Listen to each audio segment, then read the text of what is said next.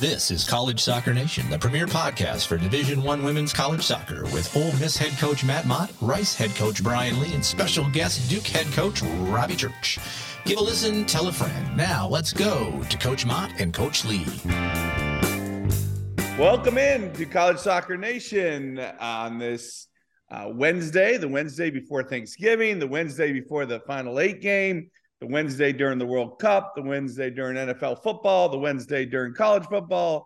It is a crazy time. My name is Matt Mott, head coach of the Ole Miss Rebels women's soccer team. I'm joined with Brian Lee, the head coach of the Rice Owls women's soccer team, and Robbie Church, a member of the Elite Eight, head coach of the Duke Blue Devils. Congratulations, Churchy. Going to give you a little round of applause. Fantastic uh, weekend there in Durham, getting yourself into the uh, Elite Eight and a trip to beautiful Tuscaloosa.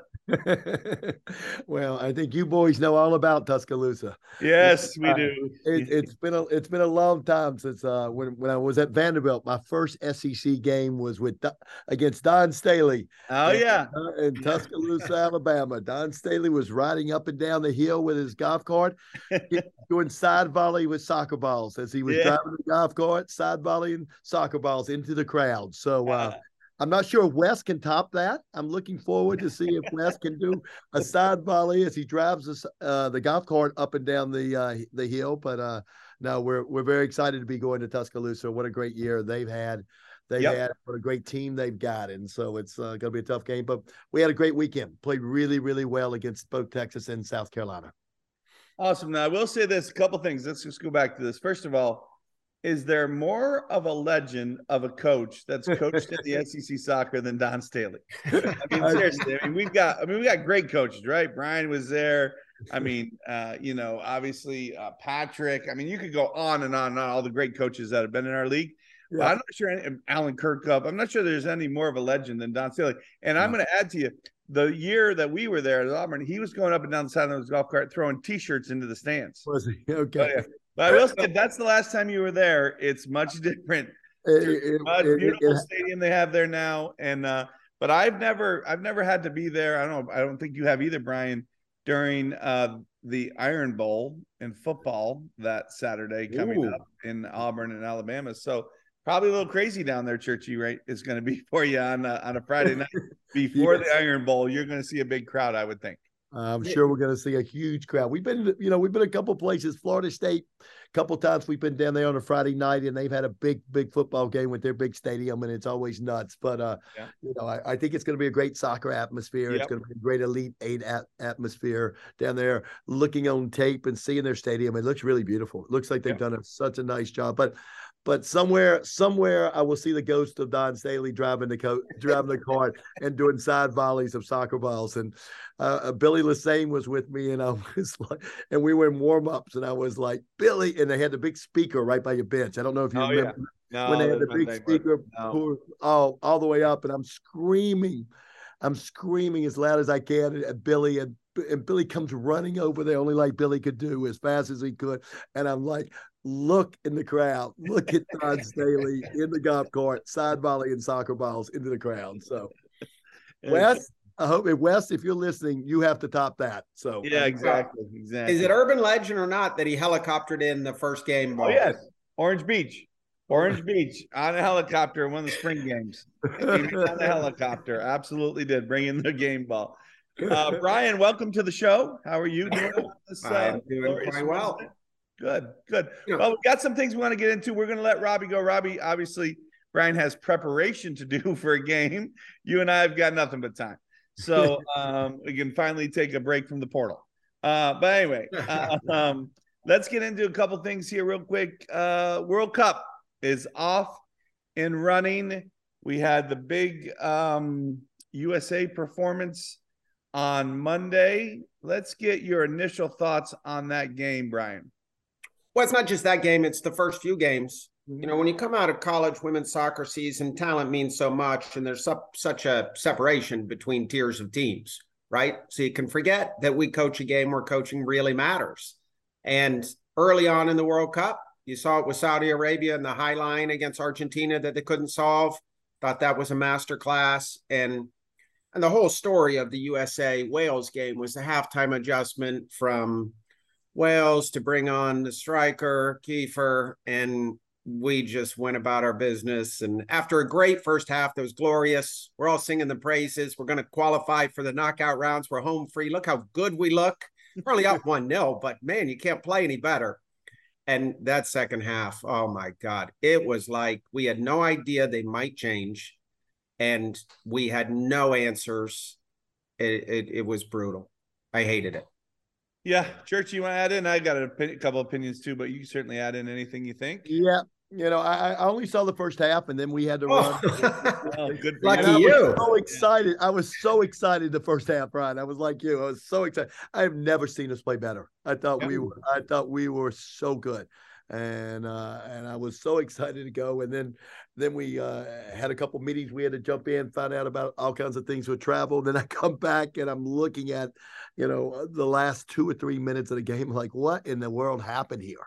how did how did things change? How did things change? But I had heard exactly what you said. Some of the changes that came on too. So hopefully we can put a full ninety minutes together uh, tomorrow.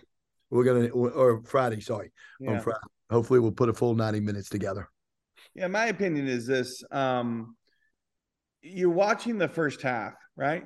And Wales isn't crossing midfield with the ball, and they're sitting in and they're absorbing everything and I'm just thinking to myself, this team, this Wales team, has too good of players to be this stagnant in what not stagnant, eh, this uh, deliberate in how little energy they're putting forward to defend um, in deep spaces and so on and so forth. To the point where I'm like, something's got to change here at halftime because there are too many good players. And sure enough, they come out and make the change. And, you know, everybody you talk to a read after say he was only going to play a half and they just completely changed. Um, and we didn't, and we couldn't handle it. They, they knocked Pulisic all over the place, which is a good tactic. And, uh, and we had no answer and we just looked terrible in the second half. And there was no way, if you look at our current form, there was no way that Wales wasn't going to get a few chances. But to hand them the one through Zimmerman was just painful from a you know, obviously world class striker in his, you know, last years, but he's still the class probably of the field, right? Like, has anybody got a better resume than than Bale out on that in that game? So disappointing, disappointing. Certainly, coaching, like you said, has a lot to do with it, and and Wales made really good adjustments, and I'm not sure we did. What's age problem where our starting eleven is fantastic, and we could have brought Aaronson and Reyna off the bench. And right. we did bring Aaronson off the bench. Yeah. And somehow, Gio Reyna, who claimed he's 100% fit and was ready to go, we made however many subs you can make, bringing on the MLS All Stars instead of a guy who's a proven player in Europe and could have just slotted in in a like for like if you throw on Aaronson and Reyna, and we've been dominating them in midfield. Yeah. Our midfield three that first half was fantastic. We looked so good. We did. You're just running the game and you got two guys you can bring on to continue running the game. And maybe yeah. you got to shift shape a little bit. And we didn't deal with the Kieffer and Bale moving underneath, and they exploited probably the weakest line of our team. You know, the center backs a little bit in question, and it's just brutal, brutal, brutal to watch us not be able to change systems and leave off. You know, an arguably, certainly high level player in Reyna, if not a borderline world class player in yeah. Reyna. Aris is really good. I hope he gets more minutes. He he he really is a difference maker. Um, but anyway, all right, we need to keep moving. I know Robbie, we got to get rid of him here in a minute. Um, all right, so real quick, uh, it's been exciting. Obviously, Germany losing today was crazy. Uh, but let's go ahead and uh, while it's still early in the tournament, let's the three of us pick a winner and pick a dark horse. Okay, and and maybe we'll if our if our dark horse doesn't make out of the group stage, maybe we'll pick another one. But um, I'm going first because I've been on the podcast the longest, and uh, I'm getting the first pick, and we're going by age of podcast membership. Um, so I'm going with Brazil. That's my favorite, and I'll pick last of the dark horses. How about that? So Brian, you get second pick of favorites. Or Robbie, you can go second, but I'd like to address this. This is typical Matt Mott. This is- His little home bar is called Front Runners. He supports Man United and the Yankees. It's fun, but I'm going to take Brazil. I'll go first, and I'll take the huge favor. Hold on. I have a Brazilian international player that played for me. I obviously Oh my god! Oh my god! Oh my god! Uh, she's still playing for the women. I mean, why wouldn't I? Uh, Oh my god! So- Robbie. Who you like? So there was no chance we were getting Brazil. You knew that, Brian. It was absolutely you, you knew there was that for the beginning. There was absolutely no chance with it too. So you know what? My dark horse and my favorite may be the may be the same over here a little bit. They're they're not. I have two, but Spain is gonna is gonna be my favorite again. Uh, what a what a choice! What a choice! They're up four Uh, nothing. no, no, no, no. But they've got they've got a tough group. They've still got a tough group. They got to play my dark horse team later. We'll talk about that.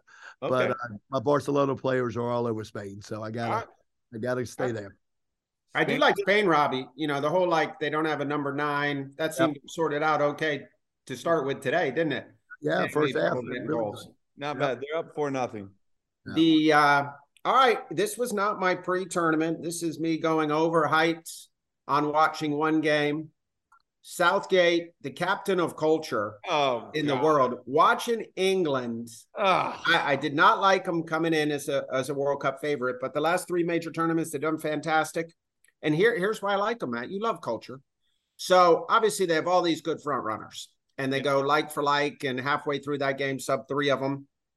If um your last guy on your roster is going to come on on the wing and pull one back for a sitter for Grealish, was it Caleb Wilson? Maybe is his name. It was one of the last guys. yeah. That's probably going to be his only World Cup appearance. If your culture is so good, he pulls that back for a sitter instead of trying to score himself in his 12 minutes. He's got a chance on in the World Cup. I love your chances. Where on the flip, my earlier favorite was Argentina. Hmm. And late in that game, Messi had a far post header he could have pulled back. Alvarez had a far post header he didn't pull back, where they'd had sitters and equalizers. So I'm going England. I'm back on the train, home country. Off we go. So again, as I say, England for me is like the Dallas Cowboys. I am a Washington Commander fan, and I hate the Cowboys, and I enjoy watching the Cowboys lose. than I enjoy watching the Commanders win, and that's how I feel about England. So that's great that it's your pick because I can't wait to watch them go out in flames as they always do. Harry Maguire is still your center back. You have zero chance in the There are two Harry Maguires. If you want to address it, there's the Man United Harry Maguire, terrible, should be dropped yesterday, and there's England Harry Maguire. If you're a United fan, how can you even watch England play? It's painful. He's so good for England. All right, dark horses. Uh, Brian, you get the first choice. All right, I'll go for. I'm going to go uh, Uruguay with uh, you know that that little Cavani is getting up there in age. Suarez is getting up there in age, but Nunez, Liverpool strikers on pretty Oh, good God. form. They're they're Homer most likely to see two Reds and go out in flames or reach the semis, maybe win the World Cup. They got every variable. They do. I don't disagree. That's a good pick. All right, Churchy. My dark horse is going to be Japan. Okay. Damn, that was mine. That was sorry, unfortunate. um, you shouldn't have given me first ahead of you. Yeah, I should have. It is going to be Japan at the great win, but you know Japan still got to play Spain. What a what a, a group that they uh that they're in too. So we'll we'll see what happens in the next one. But Japan's mine. All right. So clearly, you know, because they lost today, my dark horse is going to be Germany. hey, it's a dark horse. They're already down down a win, right? Just Oh, lost three points. Oh my god. Oh. Uh, Only no, Matt no, could no, come up with like the five-time champions or I'm- whatever they are I'm as a dark horse. I'm changing my dark horse. I got two, but I can't pick that. I'm. You know what? You know what my dark horse is, Brian. USA, baby. Let's go. The Americans. The Americans. Let's go. USA. USA. Now I was gonna go. Can I pick Denmark? Are they too good to be a dark horse? You good with that? No, I'm good with that. All right. I'll go with Denmark. All right. Let's keep moving. Um, so a couple things we want to get into. And again, I know Churchy, this is gonna be your last topic. We'll let you go. Yep. So it's very interesting. Um, as we look at our Elite Eight, right? We're very excited about our Elite Eight. We will get into the games, uh, Brian, in a minute. But I decided to go and look at, hey, let's see, let's look at some of the other sports and look at their Elite Eights, right? So I pulled up the last Elite Eight in volleyball, softball, and women's basketball to see is is there some correlation between do they have you know they, so for my, my point my point I'm trying to make is we have a pretty core group of teams that get in that Elite Eight pretty often, right? Had Duke, Duke, North Carolina, Virginia, UCLA. Um, you know, Notre Dame, maybe not recently, but in the past certainly has. And then you have Arkansas is now in their second year in a row. Bama's first, the first time, and like I said, Notre Dame's been in for the first time, and, and Notre Dame, might, excuse me, might have made it last year. But so when we look at, let's just go to the women's basketball. Okay, so women's basketball Final Four, um, or sorry, Elite Eight. Uh, last year was oh, I just clicked off of it. Hold on, here we go. Uh, was South Carolina won the national championship they played UConn in the final. Uh, but their Elite Eight was South Carolina, Stanford, um, Louisville, NC State, UConn. Eh, I think that's it, right? Does that make sense? So, no, sorry, Louisville, Michigan, UConn, NC State, and then it was South Carolina, Creighton, Stanford, Texas was their lead eight. Okay. So I don't know. South Carolina, UConn seems like they're there, and Stanford are there all the time. All the time. Any, anything correlating? Te- anything correlating? Louisville's done well lately too. Anything correlating with their schools and women's basketball, other than you know Gino does an unbelievable job, Dawn Staley does an unbelievable job. Um, uh, Taylor VanDerveer at Stanford's unbelievable. What do you think? Commitment commitments from the universities, commitments to hire coaches, to give, to fund these sports, to make decisions. You know, I think a lot of universities they make decisions. What are we going to push? Obviously, we cover as much as we can across the board, but there are a few sports that we want to make a commitment in that sport. And we're going to commit to the sport, you know, financially. We're going to commit to the sport, sport in, in in all directions. So I think it's it's these universities have made women's basketball. It's a priority. Women's yeah. softball it's a priority. Women's soccer, it's going to be a priority because of conferences that they play in, regions that they play in. I think all of those are a factor. Hmm. Brian, thoughts on women's basketball? Well, that, I think that's a great point, Robbie. By the way, I think it's a great point. Yeah, me too. Number one is UConn um, is Portland circa Clive Charles is that really going to continue once Gino's done? That's like a singular guy has created or a singular coach has created that program. And obviously the the school supports it to a great level, but once he's gone, we'll see. You know, it's a little like women's soccer. Once Jerry's gone from Santa Clara, we'll see. You know, if they're going to yeah. continue that kind of support. And I would echo Robbie. I mean, I think he's spot on. Women's basketball is really expensive if you want it to be a priority women's sport. And the guy at Louisville, I think, is a million dollar coach. And when LSU took Mulkey from Baylor, that was a really expensive move. And Dawn Staley's making a ton of money. So the commitment of university, I think, is really the key. So let me ask you this: Will Will uh, North Carolina continue to be North Carolina when Anson retires? It's kind of a tweener, isn't it? Because it's not quite a Portland or a Santa Clara, and it's not really a UConn. It's a power university, but I mean, he's been. Well, it's, it's got a national brand. You know, mm-hmm. in our in our sport, academics mean so much, and it's a it's a quality state academic education. Um, but if they go to the SEC, I mean, we'll see. With the the couple SEC teams in our Elite Eight is interesting to me.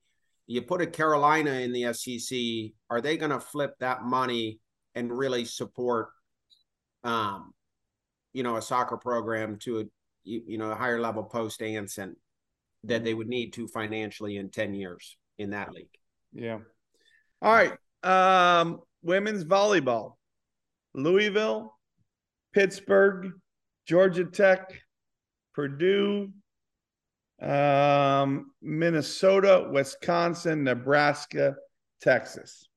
Nebraska has been traditionally a powerhouse. Texas is a powerhouse. I mean, but you look at that. I mean, that is Big Ten Central, right? Nebraska, Minnesota, Wisconsin, um, Ohio. Oh no, not Ohio State. Louis. Uh, no, not Louisville either. Pittsburgh or Purdue's another one. So four of their four of their eight were Big Ten teams. Louisville, Georgia Tech, Pittsburgh. Any, I mean, anything. I mean, obviously Nebraska is the same kind of thing. They're a powerhouse, right? Fill the stadium, fill the arena. Is that because of the coach? Is that because of volleyball in Nebraska? You know, Wisconsin, Minnesota. Obviously, volleyball in the Big Ten country is huge. Well, while we still got Robbie, Yep. you know, there's no ACC teams on that list, right? N- n- No. Yeah, traditionally probably one of the weakest ACCs Sure. from a national perspective. Why is that, Robbie? What do you think? I don't know. Uh, I just don't think there's been just a, a big push, you know, to, to to volleyball in this area. I don't think that region is a great volleyball region. You know, again, I, I'm speaking not with a lot of knowledge there, Yeah. you know, too. But I think it's interesting if you go back to those teams, those are Big Ten teams, but those aren't like big athletic departments. You know, Right. if you look at those schools, Yeah. they're not like big football schools. They're not Penn winning State, every, yeah. every uh, basketball schools. They're not big basketball schools. They've Yeah. got their niche. You know, they've got their niche, and they've they found that this is a this is a sport that they can excel in, and they can get national attention to. So I think it goes back to commitments there too. But I think compared to the list before in basketball, that they were big athletic departments. Yeah. These these are not unbelievable big athletic departments. Yeah, Yeah. Georgia Tech. Georgia Tech is the was it was ACC. the lead in ACC. Yeah, Yeah, yeah, and, and they come from the, the Atlanta, obviously the Atlanta area. yeah. You know, probably a, a very good volleyball area too. All right, last one, and then Churchy, I'll let you out right after this. I promise. All right, softball. Um, Oklahoma, UCLA, Northwestern, Florida, Oklahoma State, Oregon State, Arizona, Texas. All Power Five schools. First of all, very interesting. And second of all, I mean, Oklahoma has been a powerhouse now for a while, and so is Texas. Um, those poor softball teams in the SEC, by the way, as those two are joining the league now. Uh, but any thoughts, Churchy, on that on that group? I mean, you've got Pac-12, you've got Big E, uh, Big Ten, you've got the SEC, and you got the Big 12 in that in that group. Yeah, I think according to the ACC, speaking of the ACC, it's very similar. It's very similar to volleyball. It's you know, I think it's an up and coming league. Florida State's obviously been very good Yep. in in, in softball. Yeah. Um, you know, in the past, and they have won a national champion. They have won a national Two. championship, Yeah. I think, two two years ago. Um, actually, our program, who's only six years old, has done unbelievable too. In the six years that Marissa has done a, a, a great job with it too. And I think the ACC is definitely an up and coming league. There's a dark horse if we were looking for the dark horse in softball is the ACC. But but I think again, it's it's a schools that aren't a, a huge, huge, huge athletic departments, but they do have their niches and they're supporting. And and I think tradition just it's like Carolina. If you win and you continue to win, they're good, you're going to be supported not only within your university but outside your university, your alumni, your alumni. They're going to want you to continue to win, and they want that sport to be to be you know excellence and stuff. So Well, it's, it's it's I'm gonna I'm gonna let you go now, Church. But I'm gonna say a couple things. One, you you got in somebody who was an unbelievable, great coach, your softball coach. So you got that in. So your streak's still alive. Like the streak when we used to talk about talking about Stanford and every every episode, you got uh, somebody's a great coach. You got that in. But the other interesting thing is all three of these elite eights have Texas in Yep. except soccer because you knocked them out. So good job knocking out Texas. Hey, listen, we're cheering for you, you. buddy. Good luck. Brian and I is going to continue the conversation. Uh, we'll get back with you next week when uh, hopefully you're getting ready to go to the Final Four. That would be We'll see. awesome. We'll see. Thank you, guys. All right, Happy- guys. Good luck, happy- Churchy. Happy Thanksgiving to everybody. Yes. Happy Thanksgiving. See you, Robbie. Good luck. Thank you. All right, Brian. Thoughts on softball? Well, it's it's a fascinating, uh, massive difference from the you know the soccer elite eight. Yeah. A lot of private schools, a lot of high academics in the soccer side. We kind of mirrored the tennises and even you know some of the dominant golf programs, maybe. Um, you know, but we're also a very expensive youth sport to play, and Yeah. we're getting more diverse, but we're not that far off a very um, upper socioeconomic look to us, uh, where softball hasn't really, you know, had that in the past. And all of those schools make sense to me. And the most interesting point you've made is about Texas, isn't it? The one that keeps popping up. And to Robbie's point, it takes money. Money can really get you in the mix in an Olympic sport or a women's sport. If if you're one of the first schools to put a lot behind it, You think Baylor women's basketball. Um, and you know, obviously UConn women's basketball, but you're one of the first teams to put money behind it. You can really establish a, a reputation and a winning tradition. And there's only one school that keeps popping up because yeah. they got enough money to compete yeah. at everything, isn't it? Well, I think again, it's a, it's a great point from Robbie, and I'll just use this. Like when I was at Auburn, the swimming program was the best in the country in both men's and women's. They won, I think, the men won like six NCAA titles while I was there, and the women won three or four. And Auburn just decided to fund swimming more than everybody else, and they won national championship. And they had the right coach, and so on and so forth. But it is interesting how much that how much that actually has uh well how much of that part of that it, it the the the budget part for sure. Okay, the budget part's huge. Yeah, absolutely. All right, let's get into uh Coach Lee. Let's look at the NCAA women's soccer bracket, shall we? Um, and I think we need to, you know, we have time. Let's go ahead and and go through the the, the different um, you know, the eight sites and talk about anything interesting that maybe we want to talk about that came out of those games. I think you and I both watched a number of these games and uh, and stayed up with it, and um, it was great. It was a great weekend of, of watching. Obviously, we both would have liked to have been playing, um, but um, you know that's just not the, the, deal every year.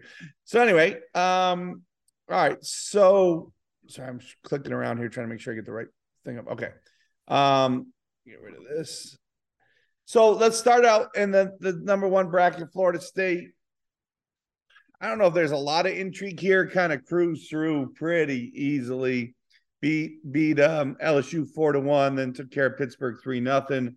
Pittsburgh Georgetown was a good game. Two good teams, but just probably not. That's probably where they belong in in the Sweet 16. Not quite elite eight level, and um, so they had a very tight match, and and uh, Pittsburgh won, and then and then pretty much got smoked by Florida State on Sunday. Uh, Florida State looks pretty good, Brian they look like they're peaking at the right time again. Yeah. They haven't forgot the lessons from Krikorian, and you know that's a really good coaching hire for that team to bring in an experienced guy like Pensky. And probably of the Elite Eight teams, they're the only one that didn't have a total gimme in the first round. LSU's no slouch. Mm-hmm. And then, you know, to have to go through Georgetown and Pitt, you, that's the Big East double champion in Georgetown, team that's been to multiple Final Fours, and Pitt had a great season. Um, so they haven't had the easiest run of it, but they've made it look pretty easy. You got to like Florida State's chances moving forward. Yeah, and Pittsburgh, um, Pittsburgh is is here to stay. If you want my opinion, he's doing a great job. Outside of him leaving for another job, um, they're probably going to be start to be a, a top twenty five program year in year. I'll be. I mean, he's just too good of a coach to not be. Well, I think it's a great example since we talked about it earlier. Pitt is winning at almost every women's sport mm-hmm. right now, and plenty of the men's sports. All it is is they have a great AD, mm-hmm. um, who's maybe in her fifth, sixth, seventh year. It has really made an impact with coaching hires and is supporting the programs and is giving Randy what he needs to succeed. And and obviously, right from the get go, you hired one of the legendary coaches yep. in college soccer. Of course, they're going to do well when you combine those things.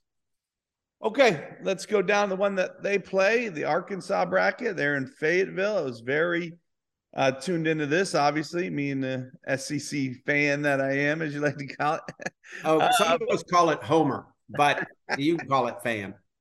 Uh, but uh, Arkansas, uh, well, really all of the t- teams here, obviously, pretty close with, but Arkansas really dismantles Ohio State in an ugly butt kicking of a game. It's 5 1. Ohio State gets one late to make it 5 2 game was really never in doubt. I, I actually Ohio State played scored first, and then Arkansas ran off five quick ones, ran out quick with five and the, to finish five two.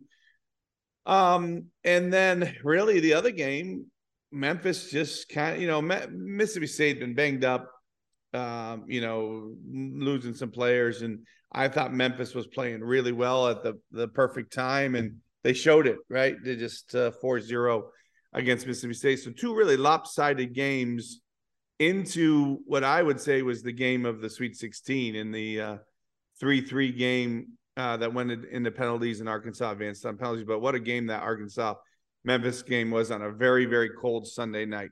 Thoughts on that region? Yeah, a super interesting reason, uh, region, and uh, you know I think uh, peaking at the right time, Memphis. It's all about peaking You yep. know, when you're talking about advancement in the NCAA's, and you know, to make the round of 16, great achievement for them.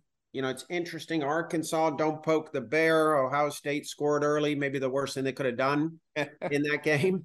Um, and you know, Arkansas found their way through, and you know, Memphis had the late equalizer, and Arkansas showed the good character, and it's get an advantage if you have a good season to playing at home. You know, yeah. the higher you see, the better chance playing at home, and that probably made the difference in that game. Um, but how tested has Arkansas been? We'll see moving forward. You know, with the FSU game. Yeah, yeah. So I thought I'd go through all of them, then we'll go back through the Elite Eight. Okay. Okay. All right. Um, down in the bottom of the bracket, uh, North Carolina region. Uh, some really good teams here. North Carolina, you know, made pretty easy work or light work of Georgia. Uh, Georgia got one, I think, late there. It was 3 0 to go 3 1. But another great year for, for Georgia and Keidane. Uh, coming in, taking over a program, getting to your second round is an excellent job. And again, I think uh, they're going nowhere but up. Um, and, and Georgia is going to be around here um, uh, making this tournament year after year for sure. So congratulations to them. But again, North Carolina class of the the game there, and then BYU Stanford, really one of the another one of the better games went to penalties um, with BYU advancing in a game that Stanford really controlled the majority of the game. You look at the stats after, pretty dominant actually. So, um, but BYU goes through in penalties. And when that game started, I don't think anybody thought it'd be one-one. I thought the goals were going to be plentiful, but um, but one-one, and then uh, North Carolina BYU. Um, BYU, big fight, very good team, but North Carolina, just too much for them. Thoughts on that group?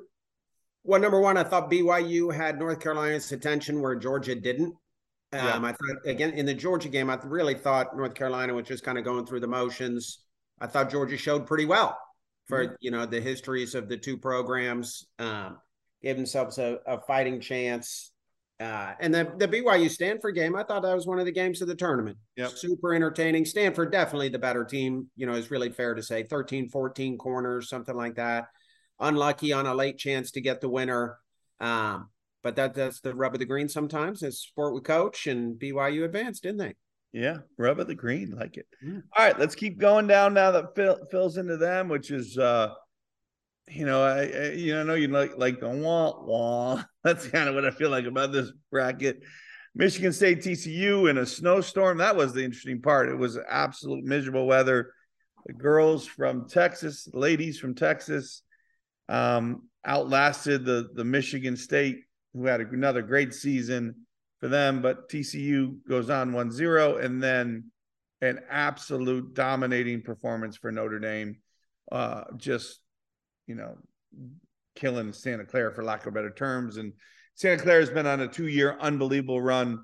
Um, you know, and that is a fantastic coaching job. Jerry's just one of the best we've ever had. And but Notre Dame was way too good for him. 4-0 in that one. Let's set up a Notre Dame TCU game again. Notre Dame, just the class of the bracket, and uh, and kind of made light work of TCU. I think Notre Dame has the best player in the tournament left. I think certainly arguably, and Albert um, but um, Notre Dame goes through in a very cold, windy, and snowy weekend in South Bend. Have we looked at what the temp what the weather is in South Bend for this weekend? Uh, it's worse than snow. It's 40 and freezing rain. Oh boy. Anything worse than playing in snow. Yeah. Um, yeah, no doubt. Thoughts and, on this bracket? You know, Michigan State was probably another you know, Big Ten team that disappointed a little. Obviously, unbelievable season, but yep. you know, to be the Big Ten champs and and you know, for the league not to put a team in the Elite Eight, that that league RPI is going to be really high, uh, two or three, I'm going to guess, right yep. with the SEC. Yeah. Um, and it's a it was a disappointing postseason for that league for sure. Uh, impressive of TCU. What is that? Three or four Sweet 16s yeah. in a row, and Elite Eights mixed in there. Eric and Higgy have really developed a fantastic year to year program. Players turned over. They had massive losses yep. in grad transfers. And to get that far again, kudos to them. And Notre Dame certainly the class of the region and and sets up a really intriguing quarterfinal. Yeah, absolutely. All right, let's go up to uh to Bama. Bama uh beats Portland 2-1. I think um you know really was in control of the game, but Portland's a good team, and it's nice to see them back in in the NCAA tournament, winning games, and and and I think Michelle French has done a fantastic job there. But Bam a little too much for them, and then down in one of the more interesting, one of the few non-seeded uh, games in the second round, Brown versus UC Irvine ends up in penalties, and UC Irvine and the magical year continues into the Sweet 16. Congratulations to them. They play Alabama in the in the Sweet 16 game, and Bama three one, uh, two one late. Got a penalty to make it three one. Good game, but Bama again, kind of the class of the bracket, and showed all the way through to get themselves into the Elite Eight. Yeah, the Irvine goalkeeper, probably the player of, yeah. of that region. Yep. Almost inarguably. Brown's an excellent team, plenty of chances, but you know, you got to beat the goalkeeper in the end. Yeah. And goalkeepers are a big factor in our game. And Alabama, yeah, I mean, to be fair, they're probably in for their first test of the tournament in the round of eight, which is you, you don't get a tournament run like that very often, where the first elite team you're going to see is in the elite eight. Yeah. All right, keep moving. Duke's bracket. We've talked obviously a lot about Robbie making it through, but South Carolina, Harvard, really interesting. South Carolina's up three nothing at Harvard, uh, three nothing at halftime. Harvard gets too late, but probably way too late uh, to make it three score line three two, closer than maybe the game was. Um, and then Duke beats Texas in a good game, 1-0. Not a lot of chances. Very um, uh, what's the word I want to use? Very cagey game. Good Texas word. Duke, thank you. And then South Carolina Duke, um, Duke just too much, too too too good, too much class.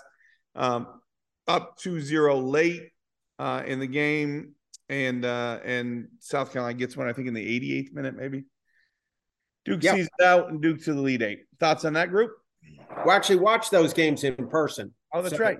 Yeah, fascinating region. Harvard, a really, really talented team, and South Carolina, I thought looked so good in that game from a coaching organization standpoint. Had to be super frustrating for Harvard. Um, I, I, I think the stat on it was South Carolina was in Harvard's box eight times, scored three, and certainly had two or three other corners off the eight times they were in the box. And it, it just fascinating. They just do it again and again and again, yes. don't they? Um, and so a fair enough result though in the end. And I thought South Carolina could put a scare into into Duke. Um, coming off that Texas game, I, th- I thought Duke looked very good and scoreline a little unfair to Duke. And then I thought Carolina could keep it tight late, but a little too much Michelle Cooper, a little too much talent everywhere.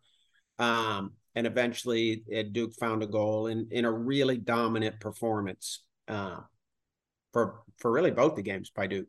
Yeah. Uh, let's talk about South Carolina just for a second. I mean, it's really impressive what Jamie and Shelly have done year after year after year. Kind of, kind of when they when they made the push and got to that Final Four and and uh, in that time frame, which was now going back, I think that was the year Keidane won it.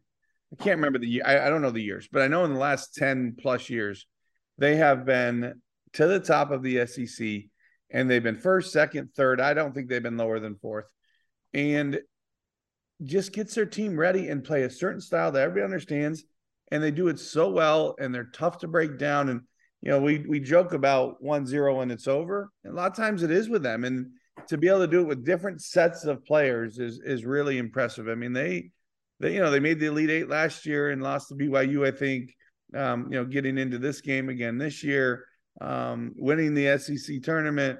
It's a really impressive job by those two for sure. Oh, and, and the number of kids who are nondescript recruits who go in there and come out four years later as you know draft picks or yeah. future pros is really really high.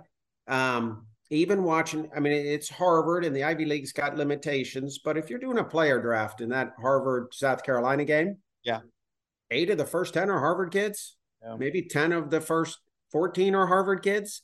And that's a perfectly fair result incredible organization.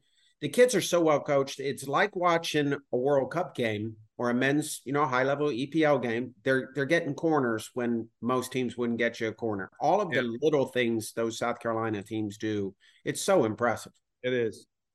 Um, all right, let's keep it moving. Um, Penn State uh, bracket. Uh, Penn State, pretty light work. West Virginia got on them like 20 seconds in and never took the foot off the gas. West Virginia again on a year that looked like it was going to be a down year for Nikki, and I don't know how she analyzes it now, but a, another Big 12 championship and um, just got hit by a buzz saw in Penn State. But um, you know, the way they started to the way they ended, very good job, coaching job by Nikki for sure. Uh, and then again, again, I think we argued this is probably the best bracket when you're looking at Penn State, West Virginia, and then um, Xavier in Virginia down in the bottom part of it. Virginia making uh, Xavier in the game the whole time, three one for Virginia, and then um, again, and I mean we talk about game of the bracket. This Virginia Penn State game in overtime was about as good as you can get to three two to Virginia. Virginia scored late, I think a minute or two to go to to yep. get it two two, and then uh, I mean well Penn State scored with five minutes left maybe, and then Virginia uh, equalized with just a couple minutes left, and then got one in overtime on you know two teams that are probably elite eight level, but had to play in this round, and and uh, Virginia goes through. Really impressive by Virginia. The two comebacks go down a goal against Penn State, and then go down again two one to get it back, late equalizer, and then win in overtime on the road at State College. Really impressive. Uh, you know, the earlier two games in the region were a little bit wah wah. West Virginia, great season. What a turnaround by Nikki. Had to win four or five in a row to get here and then win in the first round. Fantastic coaching job, but that's a mismatch. And then, you know, Virginia really benefited from the Xavier upset over Tennessee. Set up a, you know, what you would call a college soccer classico. Virginia yeah. at Penn State. They play yep. a decent bit non conference and, you know, get a feel for Penn State a little bit they remind me, you know, those 30 for 30s and the Marcus Dupree one. Remember who Marcus Dupree yeah, was? Yeah, sure. Running back. And yeah. the, the title of it was The Best That Never Was. Yeah. That's what I feel about Penn State the last four, five, six years. Mm. So much talent. They've been so close and they mm. just can't break through and get back to a Final Four and give themselves a chance at national championship. But uh, mm. kudos, Virginia. Yep. All right. Down to the bottom bracket, the last bracket. Northwestern Vandy, good game, 2 1. Northwestern's up 2 0. Vanderbilt gets a penalty uh, late to get one back and, and really threatened a couple times. Uh, that was a good game, very even match teams. And then UCLA beats UCF in penalties in a game that I was watching, thinking at any point UCF could have scored, and at any point UCLA could have scored. Um, but UC UCF was a was way more than UCLA wanted to handle on that night, but got through in penalties, really good penalties by UCLA. I would say if they go in the penalties in the next two rounds, look out because they their penalties were were class. And then UCLA um, kind of looks more like they should, maybe I guess you'd say, in the final against Northwestern and wins 2-0 to set uh, head to the Elite Eight. Well, for me, this region is just a referendum on you know the the Power Five conferences that may be dropped to the bottom. UCLA to be drawn to overtime by UCF isn't a great statement for the Pac 12, and they're the last team standing. And Northwestern, top three team in the Big Ten, taken to the taken to the limit by Vanderbilt, one of the last at large teams in, and you know, kind of a, a you know somewhere between four and ten in the SEC probably is fair to say. Good statement for the SEC, good statement for the AAC, but some warning signs out there for the Big Ten and Pac 12 long term. Mm, interesting. All right, here's an interesting one, Brian. I'm going to go through this. You tell me who had the roughest road. Okay, so we're just looking at number one seeds only, mm-hmm. four number one seeds. Okay, who had the roughest? Who had the easiest? Okay, so the way it worked, and this is just the way it worked out based on the games. UCLA played Northern Arizona, UCF, Northwestern. Notre Dame played Omaha, Santa Clara, TCU. Okay, uh, Florida State played Florida Gulf Coast, LSU, Pittsburgh. Alabama played Jackson State, Portland, UC Irvine. And uh, is that all four of them? That's all four. That's four of them. All right. Who had the who had the who had the toughest? No, who had the easiest road first to the lead oh, all four, all four number ones are in. Yeah. yeah. Alabama. Very okay. fortunate with the the way the draw worked out, but not even close. You know, yeah, with USC and, USC and Rutgers both being upset. Yeah, first round. Um, yeah, what looked like on on the day the draw came out looked like a brutal draw with yes. Rutgers and, and Southern Cal. I'd have been scared to death. Yeah, it quickly turned into Portland and UC Irvine. I mean that that group was, if the seeds hold, and they did hold in the top, so Bama, Portland, um, would have been Rutgers and Southern Cal. It was a little different than yeah, a little different. Yeah. All right, who had the toughest? Item is close. Notre Dame. Yeah. You know, Santa Clara's been one of the best teams in the country last two, three years, and so is TCU. And to vanquish them both fairly comfortable fashion. Yeah. Good, good sign. Yeah. Yeah, no doubt. All right, here we go. Elite Eight matches. Let's just get a couple opinions on these before they come. Pretty exciting. Um, first one up, I'm not sure isn't the most interesting. Florida State, Arkansas. That is at um, Saturday at four o'clock at Florida State. What do you think? Well, I, I think Arkansas is going to leave the friendly confines of the slanted field in Fayetteville for the first time. Um, I think Arkansas has been a little leaky. Two goals to Ohio State, three to Memphis. Uh, I think Florida State seems to be peaking at the right time. But you know who Brian Pensky doesn't want to play in the Elite Eight to go to the College Cup when you take over the national champs? uh, Colby Hale. Yes. And that style of play against the, it gives them a fighting chance, leaky goals or or not. It, this is a uh, super interesting tactical matchup as as it gets in this round. Can they handle Colby's pressure? Can they handle? Can Florida State handle the ball getting pumped in the box so often? Um, it's going to be a very interesting game. I uh, wholeheartedly agree. What I would like to have seen, honestly, I would have liked to seen last year's Arkansas team versus this year's Florida State team. Um, because I think Arkansas was better last year, but you can't knock the way they're playing and the the fight and the energy and um, but it is, I would say this Brian Pensky, bless his heart, is probably having some sleepless nights, knowing because of anybody left, he knows what's coming. He yep. knows what's coming. He know he knows what it looks like. He knows he's played against it, you know, for how many years he's at Tennessee. Um, and he knows that at any point Arkansas can score. Um, and there's not a lot you can do about it. But he's also eh, this is what I this is what I would say to you, Brian. Like it reminds me honest to God, it reminds me of the Final Four a few years ago when when North Carolina played Stanford, and North Carolina's pressure. Stanford was the best possession team in the country, not even close. They had Macario, they had all, all of the great players, and Girma, and and I mean, you name it, who's who, all, all these guys that are in the NWSL now. And Carolina came in with one of Carolina's probably weaker teams. They played in the final, and Stanford couldn't handle the pressure of North Carolina. That's the one that went to penalties yep. and Stanford ended up winning. That I see that in this game. I, I see that Arkansas's pressure is going to be really an issue for Florida State. Now, Florida State's class, Florida State's beaten just about everybody they played all year. Um, you got to pick them as the as the favorite in the game at home. They've done it so many times. This team is veteran and sophisticated, but it's going to be a great game. I will be dialed in on the on the big screen watching that game at four o'clock because I, I think it's gonna be fascinating. But um, it will be great. All right, let's keep it moving. Wow, we going prediction time. Are you predicting? Oh, prediction. Give us yeah, score. prediction. I I don't know. Three one, three two, Florida State. If I had to put it put a gun to my head, I go three two Florida State. Well, Arkansas's got got to get goals if they're going to stay in the game or win the game, right? If you yep. gave up three to Memphis and two to Ohio State. Yeah. You got to be thinking you got to put up three or four to win this game. I, I would love to see an early goal from Arkansas to see how everybody reacts yeah. and yeah. and what happens from there. But I, you know, I agree. I think 3 1, 4 1 Florida State in the end. So Florida State, LSU, right? LSU scored first. They did. And they threw four quick ones on them. All right. Uh, we'll go across the across the uh across the bracket to um uh, Alabama and Duke. Yeah, what you got?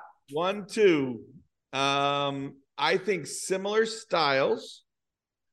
I think um, it's time for Duke. I think that Duke is lost and lead the last two times. Alabama hasn't gotten to this level. I listen. I I like both those coaches a lot. I think both of them are friends. I hope the best for both, but I think too much Michelle Cooper. I don't think Alabama's seen a player like Michelle Cooper. Um, maybe this season, maybe some of the some of the BYU guys, but there's not a forward like that in our league. Um, I think that Duke's class comes through, but Alabama, Alabama, pack house. You know, it's like Brian the night game before you know a big football game. That place is going to be crazy, and those players will feed off of that. And you know, Churchy is not afraid to be a little defensive minded. um, so I think the game will be close. Um, but in the end, you could see a 1-0 Duke win, 2-1. I, I, I, it's hard for me to believe Alabama won't score. But uh, I, I, as much, I'm sorry, Wes, but I got to take, I got to take Duke on this one, two one, Duke. But Duke's had some historical horror horror stories traveling to the SEC. back in the day, they went to Baton Rouge, 120 degree day, didn't go well. They went to Arkansas a couple years ago, didn't go well, and now they're going to Tuscaloosa, which the night before the Iron Bowl. Don't forget that part. It's, I mean, they could have five thousand people there. I'm not kidding. Now they might. If they do the right job, if they do a right job, there'll be all kinds of people there looking for something to do. Oh my God, Alabama's in the Elite Eight in soccer. I'm going. I'm telling yeah. you. I think it's going to be a packed house. It's going to be a, it's going to be a, a fascinating environment to watch. And yes, the Duke kids' reactions, and you know, much like UC Irvine, Portland, and Brown, who had to go to Tuscaloosa last week. They, these kids, they don't see much of this in their day to day life at Duke as they drive in and get around this college town in Alabama. Uh, it's it's out there a little bit. So, but I agree. You know, don't forget this an Alabama team. Credit to Wes. They lost 10 games last year. Yeah. 10. And yeah. it's basically the same roster with a couple tweaks. Yeah. You know, yep. maybe one big impact freshman and a bunch of kids who've gotten better. So, and but yeah, I agree with you. Too much Michelle Cooper, and it's really hard when you haven't seen a team as good as Duke. And when's the last time they saw a team as good as Duke? No yeah. offense to the SEC, yeah. But you know, they kind of cruised through South Carolina, who's one of the top SEC teams, certainly was peaking late season. So I see the same, but I think it's going to be a close game 2 1 Duke. Yep. All right. Um, down to the bottom. You, uh, sorry, Virginia, UCLA. Ooh, that is Ooh. a tasty nugget. That is a tasty nugget. Out in LA. Um, I gotta tell you, Brian, I watched UCLA and I was underwhelmed, is the word I'm gonna use. Against UCF, they were they were did not look like UCLA. Against Northwestern, better. Still not good enough, I don't think. Virginia was excellent against a very good Penn State team. You know, I hate to say I'm picking my third ACC team in a row, but I'm going to do it. And uh, I'm going to take Virginia in a 2 0 kind of comfortable win, to be honest. I don't think UCLA's got enough. I'm going to go with Virginia. Well, I think it's, you know, if UCLA approaches the games the way they approached the road trip to Duke and Carolina, where they got the two wins, where they sat in a little bit, played on the counter, um, you know, kind of accepted those two teams are a little better and tried to win the game. I think if they take that approach, UCLA's got a chance. I think if they try and play them straight up and think you know, we had a great regular season, great Pac 12 run. And then they're going to get a little overwhelmed by that Virginia front group. Virginia, the Cagle freshman they've added really gives them a new dynamic. There's just too many players, too much going forward. If it gets opened up again a little bit, now I'll take Virginia by a goal. Okay. Score? Two to one. All right. All right. And then the last one, which I think is maybe the best game of the four, um, tightest game maybe of the four. North Carolina, Notre Dame at Notre Dame, where you just said the weather's going to be terrible. Um, I'll go and I, am taking Notre Dame. I think that they are flying. I think they have, again, arguably the best player left in the tournament. I think that they're loaded and they've played well all year. Um, they deserved a number one seed. and um, and I'm going to take the Fighting Irish to get back to the Final Four. I haven't been back in a long time, so I'm taking them to get back to knock off. You know what? How interesting would be eh, the people in Cary are dying for a Carolina Duke Final Four uh, people there, but I think Notre Dame upsets the party there in, in North Carolina, and uh, and they take them down. You know what, Brian? What do you got? I'm gonna go. Kind of feel like too much pride in North Carolina will be tight.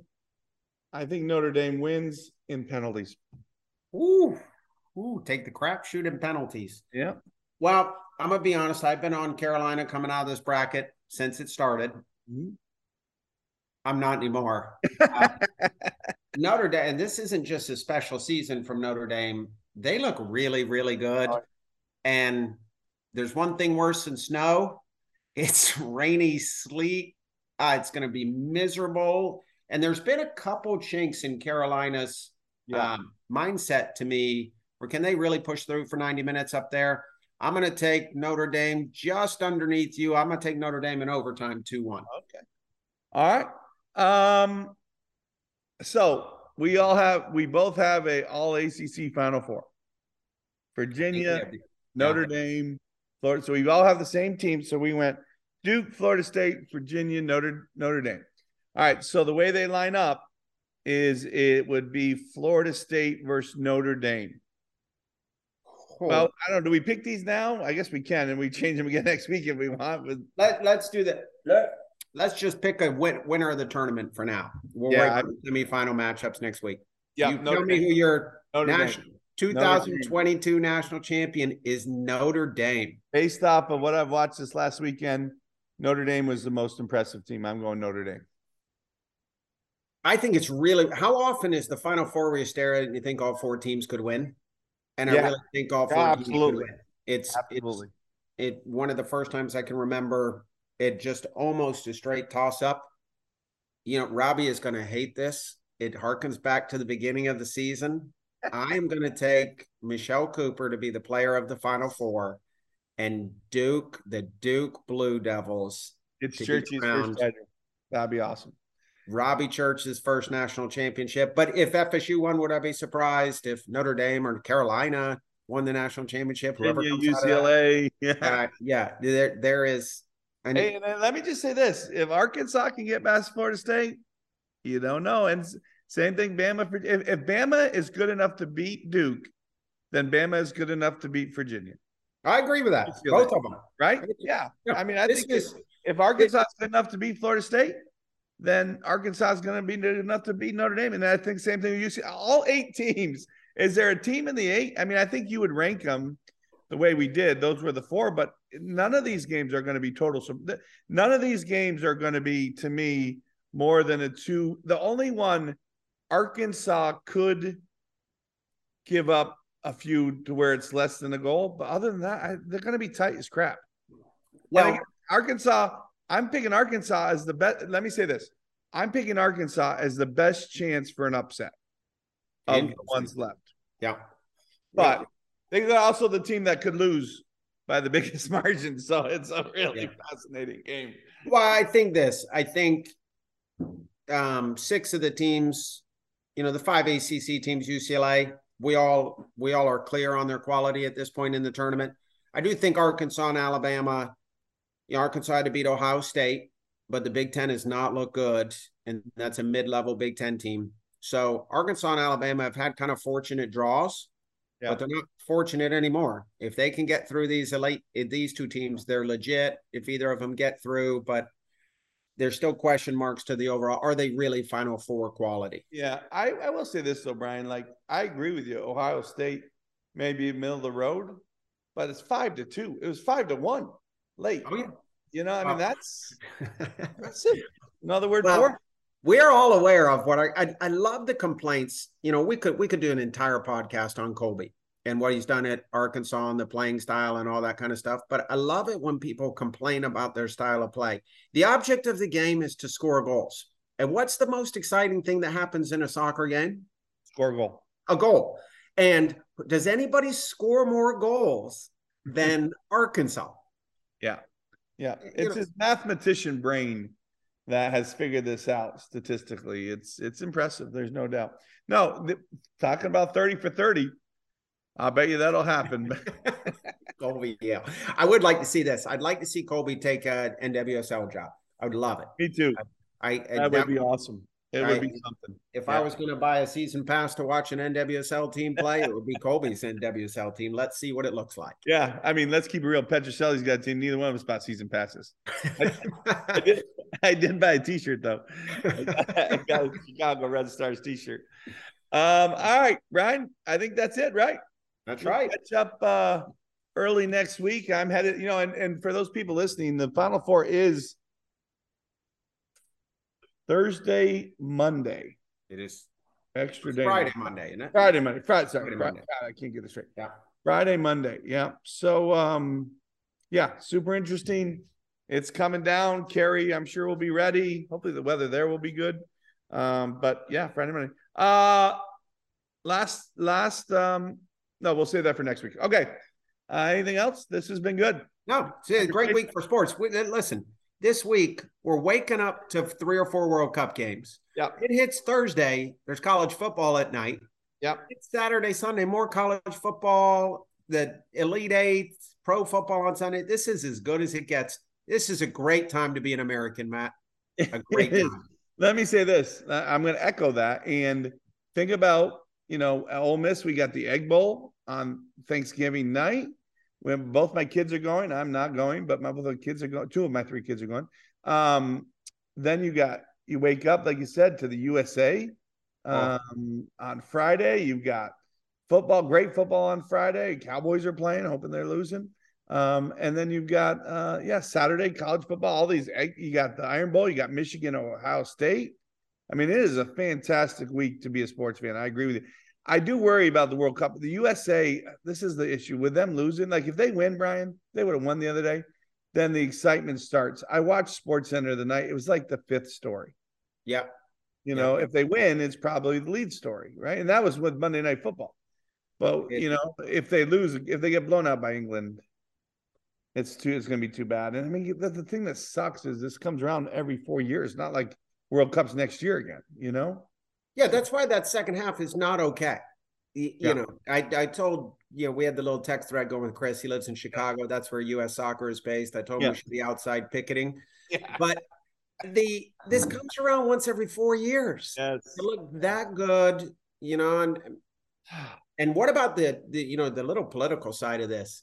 We're going to play Iran with, in all likelihood, a berth in the knockout stage on, on the line Yeah. Yeah. on goal difference. How many goals we score? Yeah. You know, because you know if you're thinking us and Wales both lose to England and both can beat Iran, wow. Yeah. I mean that really sets up. Oh, it's something. Uh, it's it's gonna be uh, it's gonna be fascinating. I just hope the country takes hold of it if we can do something with England.